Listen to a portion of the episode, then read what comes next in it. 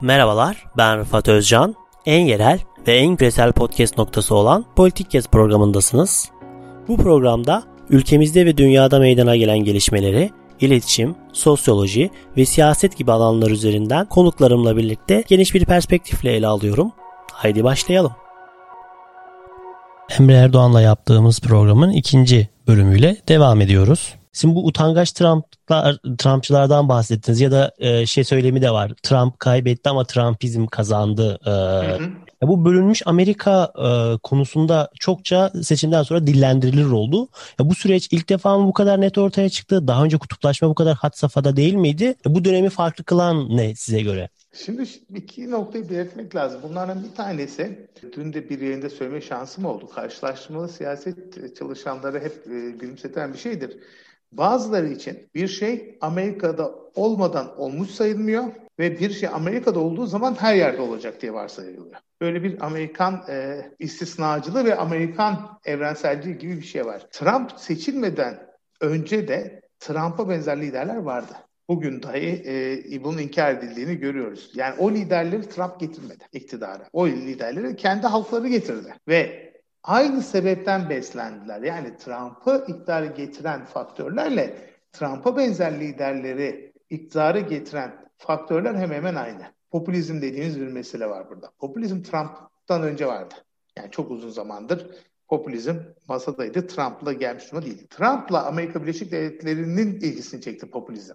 Yoksa bir Avrupa hastalığı olarak görülüyordu. O da başka bir yani çok uzun bir akademik tartışmaya giriş olur. Bunu akılda tutmakta fayda var. Trump belli sosyoekonomik faktörler sonucunda iktidara geldi. Neydi o sosyoekonomik faktörler? Bunlardan bir tanesi 2008 krizinin verdiği zarar. 2008 krizi ve ona giden süreç tamamen elitlerin hatasıdır. Yani finans sektörünün hatasıdır ve çok büyük zarar vermiş durumda. Ee, birisinin o dönemde yazdığı yazıya göre finans sektörü kuruluşundan bugüne yarattığı bütün katma değeri iç içerisinde hava uçmuş durumda.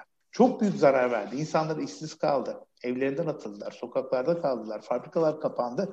Bütün bunlar yaşandı. Ve Obama bunun üzerine geldi. Şimdi işte tartışıyoruz ya koronavirüs olmasaydı acaba Biden kazanabilir miydi diye. Ben size onu da söyleyeyim. 2008 krizi olmasaydı Trump kaz- şey Obama kazanamazdı. Ağustos ayına bakın. E, Ağustos 2008'de başa başlardı. Ağustos ayından sonra seçimi e, Obama imelendi ki ne kadar avantajı girmişti seçime. Bütün bunlar göz önünde tutulduğunda e, o ekonomik faktörler ortadan kalkmış durumda değil. Bu ekonomik sorunlar çok ciddi bir öfkeye yol açtı. Trump o öfkenin üzerinde yükseldi. Nedir o öfke? Haksızlığa uğramıştık. Hep onu söyledim. Biraz önce bahsettim ya bir hınç meselesi. Bir hıncın üzerine yükseldi. Bizim pas kuşağı dediğimiz herkesin de ez, ezberlediği Pennsylvania'dan başlayalım. Michigan, Ohio, Illinois, Wisconsin hat dediğimiz eskiden çok sanayileşmiş bir takım bölgelerde o fabrikalar kapandı. insanlar işsiz kaldı, geleceksiz kaldı. Bunların öfkesi üzerine, beyaz bir öfke üzerine Trump kazandı. Çünkü Obama 8 sene boyunca hiçbir şey yapmadı bu insanlar için. Obama Wall Street'i kurtardı, Main Street'i yani sokağı kurtarmadı. Bu da Elizabeth Warren'ın şeyidir, e, bilmek isterseniz sloganıdır. Wall Street için değil Main Street için çalışan bu Amerikan şehirlerindeki ana cadde Main Street denir. Yani sıradan insan için çalışacağım 2012 seçimlerinde Elizabeth Warren'ın sloganıydı. Çok ciddi zarar verdi. Bu da bilinen bir şeydi. O, e, Trump onun üzerine geldi. Onun haricinde bir kültürel gerilim üzerine Trump geldi. Bu kültürel gerilimi tabii ki pozitif negatif olarak adlandırmak bize düşmez ama biraz daha kozmopolitan biraz daha metropol, biraz daha çeşitlikçi, biraz daha dünyaya entegre olmuş olan ise insanlar ile evlerinden çıkmayan tek bir eyalette hayatlarını geçirmiş insanlar arasında bir kültürel gerilim vardı. O kültürel gerilim üzerine inşa etti Trump politikasını. Bu insanlar ellerinde tuttukları hayatın gittiğini düşünüyorlardı. Bir nesil farkında olduğu söylendi gençlerle yaşlar arasında. Trump'ı iktidar getiren faktörler bunlar. Bunlar ortadan kalktı mı? Hayır. Trump'ın döneminde tamam insanlar mesela e, Trump'a verenlerin %75'ten fazlası Trump e, son 4 yılda iktisadi durumdan daha iyi gittiğini söylüyorlar ama çok ahmşan bire gelmiş durumda değiller. Bu sorunlar duruyor. Bu öfke orada duruyor beyaz alım öfkesi ve tabii ki şu anda Trump ve arkadaşların yaptığı açıklama nedeniyle biraz daha keskinleşiyor çünkü e, ellerinden çalındığını düşünüyorlar. Dolayısıyla Trump'ı iktidara getiren faktörler duruyor. Trump ve benzerlerini iktidara getiren faktörler de duruyor ve burada bir dipnot açmak lazım. Trump benzerlerine çok benzemiyor aslında. Hani burada bir Amerikan kolaycılığıyla ha evet bu da popülist demek ki bütün popüler birbirine benzer. Yok. Bütün popülistler birbirine benzemez. Trump da tipik bir popülist değil. Yani Trump kendisine özgü bir kişi. Dolayısıyla belki yol ayrılmış olabilir. Trumpizm ve popülizm ayrılabilir denilir. Çünkü Trump'ın yaptıklarında sadece tabii ki popülistlerle çok benzerse vardı ama üsluptan kaynaklanan başka bir şey de var. Kendisi bir medya yıldızı. Çok ünlü bir medya yıldızı. Bir milyarder iş adamı, siyasi doğruculuğu beğenmeyen. Bu da çok önemli bir şey. Mesela insanlar Trump'a bakıp siyasi doğruculuğun öldüğünü söylüyorlar. Popülistlerin siyasi doğrucu olmayacağını söylüyorlar ama çeşitli çalışmalar popülistlerin gayet siyasi doğrucu konuşabildiğini gösteriyor. Dediğim gibi Amerika'ya çok fazla odaklanmaktan. Bu çok şey. Trump'ın aileye dayanan yönetimi tabii ki belki de bir istisnayla. Yani bir şirket gibi yöneteceğim derken sadece aileyi yönetmesi bu da belki de.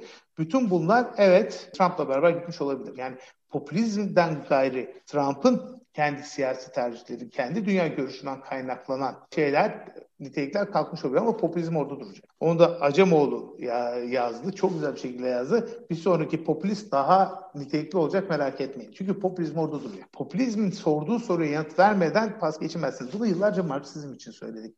Marksizm tamam öldü bitti dediler 90'larda ama Marksizmin sorduğu sorular ortadan kalkmadı ki. Yani dünya daha adi bir yere gel dönüşmedi ki ya da sömürme bitmedi ki. O sorular durduğu sürece Marksizm geçer. Evet popülizmde Marksizm kadar nitelikli olmasa da sorduğu sorular var ve o sorular duruyor.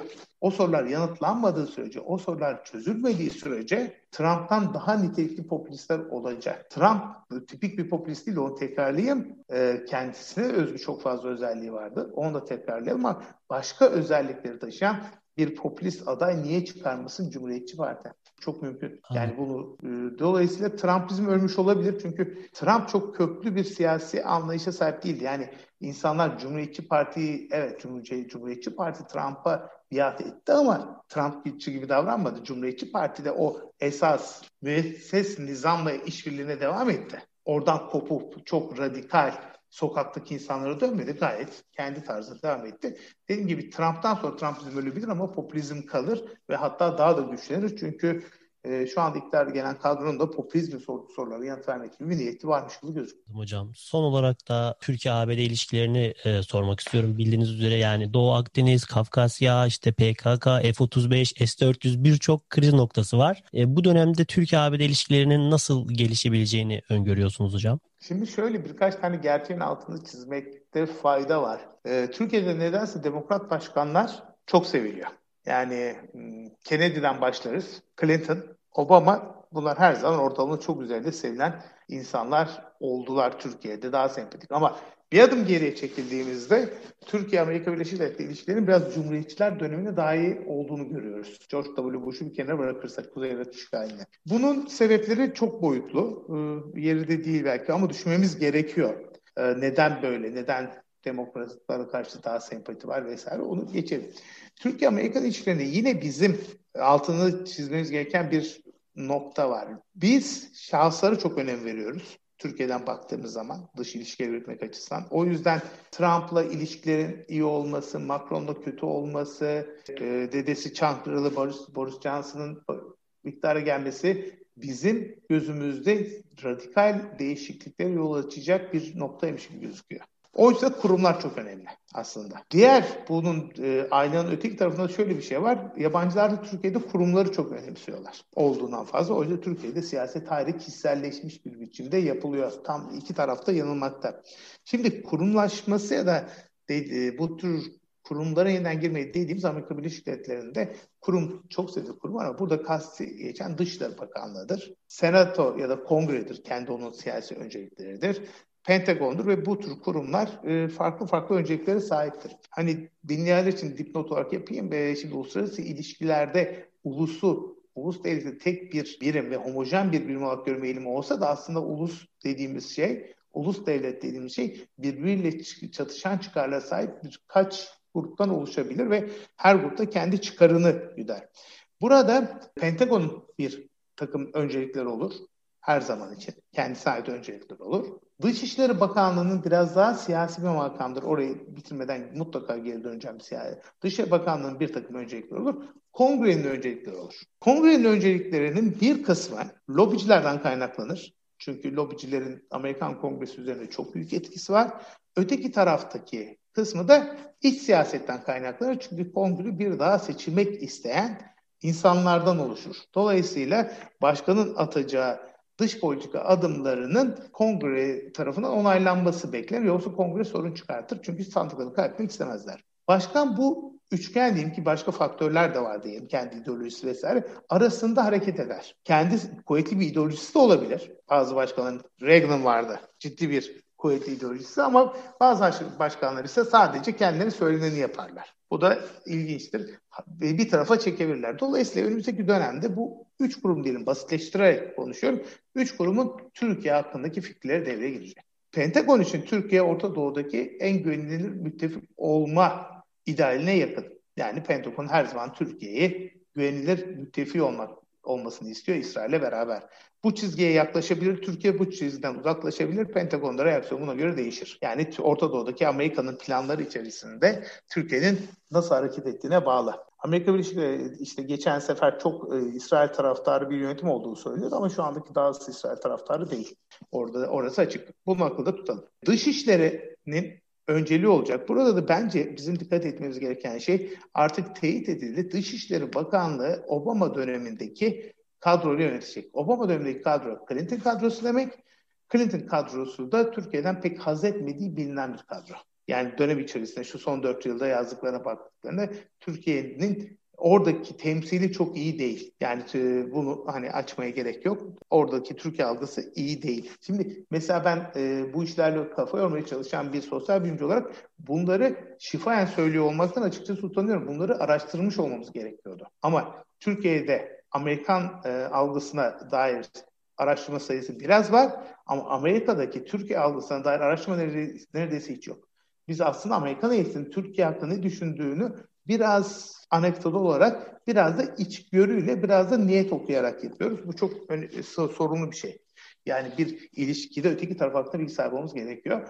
Bu bahsettiğim e, Clinton eliti de çok Türkiye'ye sıcak yaklaşan bir elit değil. Özellikle bunun altını çiziyorum. E, Aralık 2019, Ocak 2020'de Suriye'den çekilme döneminde bu elitin verdiği reaksiyonlara bakmasında fayda var. Ne demişler Türkiye hakkında? Türkiye hakkında ne gibi cümleler sarf edilmiş? Bunu bir kenara koyalım. Çok sıcak bakmıyorlar. E, nedense demokratların yanlış olduğuna ikna olmadıkları bir doktrinleri var. Herhangi bir uluslararası soruna müdahale ettiklerinde yerel işbirliklerinin çözüm olacağını düşünüyorlar. Ne kadar da her zaman yanıldılar. Çünkü Onların yerel dedikleri aslında bir takım kabileler oluyor ve oradan da bir yere varılmıyor. Ama bunu böyle okuyalım. Ama iç politikaya geldiğimizde daha fazla sorunumuz var. Ben bunun altını çizmeye çalışıyorum. Ee, şimdi bu sabah düştü e, Ecevit başbakanken Biden için Yunanlarda fazla sıkı fıkı olmakla böyle bir argüman kullanmış. Şimdi Biden üzerinde etkisi, Pelosi'nin etkisinin çok fazla olduğunu biliyoruz. Kamala Harris Kaliforniya senatörü o da çok etkili bir şey. Başkan yardımcısı olarak görev yapacak. Ve orada işte Türkiye için çok ciddi bir sorun kaynağı var. Ermeniler. Ermeni diasporası Kaliforniya'da çok kuvvetli. Ve biliyorsunuz hani belki unutmayı tuttu bu e, soykırımı tanıp tanınmaması, ambargonun korunmamasında her zaman Ermeni lobisi, Ermeni diasporası çok aktif olmuştur ve Ermeni diasporası e, Kaliforniya'da çok kuvvetlidir. Ve şu anda Türkiye, biz bunun farkında değiliz. Bunun da üzerine gitmemiz gerekiyor bence. Kafkasya'daki savaşın aktif bir tarafı olarak görülüyor. Biz kendi baktığımız yerden, kendi medyamızdan ya da kendi ideolojik çerçevemizden haklı bir mücadelede Azeri kardeşlerimize destek oluyor gözüküyoruz ama dışarıdan böyle gözükmüyor. Dışarıdan Türkiye, Azerbaycan'la beraber ki orası da dışarıdan bakıldığında muteber bir ülke değil, Batı'nın çok sempati duyduğu bir gariban ülkeyi dövmekle meşgul. Bu önemli bir şey ve burada sorun çıkacak. Yani tartışması olarak şimdi buradaki umut muhtemelen şeye kadar e, Ocak 20'ye kadar başkan yemin etmesine kadar bu sorunun çözülmesi ve çatışmanın durması yoksa oradaki Biden bunun ipuçlarını verdi. Türkiye'ye çok fazla sorun çıkartabilirler. Dolayısıyla şunu hani çok uzatmadan her konu üzerinden teker teker geçebilir. S-400'ler, ki S-500 duyuyoruz. Türkiye'nin kendi başına politika yürütmeye çalışması, Doğu Akdeniz, Yunanistan'la ilişkiler, Avrupa Birliği ilişkiler, Fransa ilişkiler hepsinde bir etkisi olacak tabii ki. Bu kadar köklü bir değişimin. Çünkü çok değişik. Yani bu bilinen bir şey. Çünkü kurumları kontrol edenler düşecek ve Trump'ın şahsi idaresi yerine biraz daha bahsettiğim bürokratik bir idarenin gelmesini bekleyebiliriz. Ama sorun şurada Türkiye her şeyi olduğunu bırakarak bunu çözemez. Bu bir. Yani biraz proaktif olması gerekiyor. Bazı aksiyonlar önceden alması gerekiyor ama size biraz önce söyledim. Partnerinizi tanımadan proaktif olamazsınız. Kör uçuş olur o iyi niyetle uçarsınız o olmaz. Karşı tarafı tanımak gerekiyor. Türkiye'nin orada çok büyük kusuru var. İkinci yanılgısı biraz önce bahsettiğim başlangıçta Türkiye'nin kişilerin rolünü biraz küçümsemeye başlaması gerekiyor. Kişisel ilişkiler iyidir. Kişisel her zaman avantaj sağlar. Hiç bunu reddetmeyelim. Ama bir yere kadar. Dolayısıyla Biden'a kendimizi sevdirmemiz Türkiye olarak işlerin çok kolay olacağını göstermez. Son olarak da tutulması gereken önemli şeylerden biri Türkiye siyah dış politikayı toplumdan topluma yapmadığı için. Dolayısıyla biraz önce bahsettiğim örneğin Kaliforniya'daki toplumsal ve siyasal dinamikleri bilmediği ve bunu yönetmekle uğraşmadığı için buralarda büyük açık veriyor. Çünkü dediğim gibi iki yılda bir seçim yapılıyor. Seçim ucu ucuna kazanıldı. Seçimi kazanmak isteyen siyasetçiler e, Türkiye gibi hatırlı ve eski bir müttefiklerinden ziyade kendi seçmenlerini dinlemeyi tercih ederler. Çok çok teşekkür ederim hocam. Benim sorularım burada bitti. Programa katıldım. Ben çok teşekkür ederim. Teşekkür ederim. Bu programda Bilgi Üniversitesi Uluslararası İlişkiler Bölüm Başkanı Profesör Doktor Emre Erdoğan'la Amerikan seçimleri etrafında dönen tartışmaları e, ele aldık. Bizi dinlediğiniz için teşekkürler. Kulağınız bizde olsun. En yerel ve en küresel podcast programı Politik Kesti dinlediniz. Bizi Spotify, Apple, Google Podcast üzerinden ve sosyal medya hesaplarımızdan takip etmeyi unutmayın. Yeni başlıklar ve konuklar için kulağınız bizde olsun.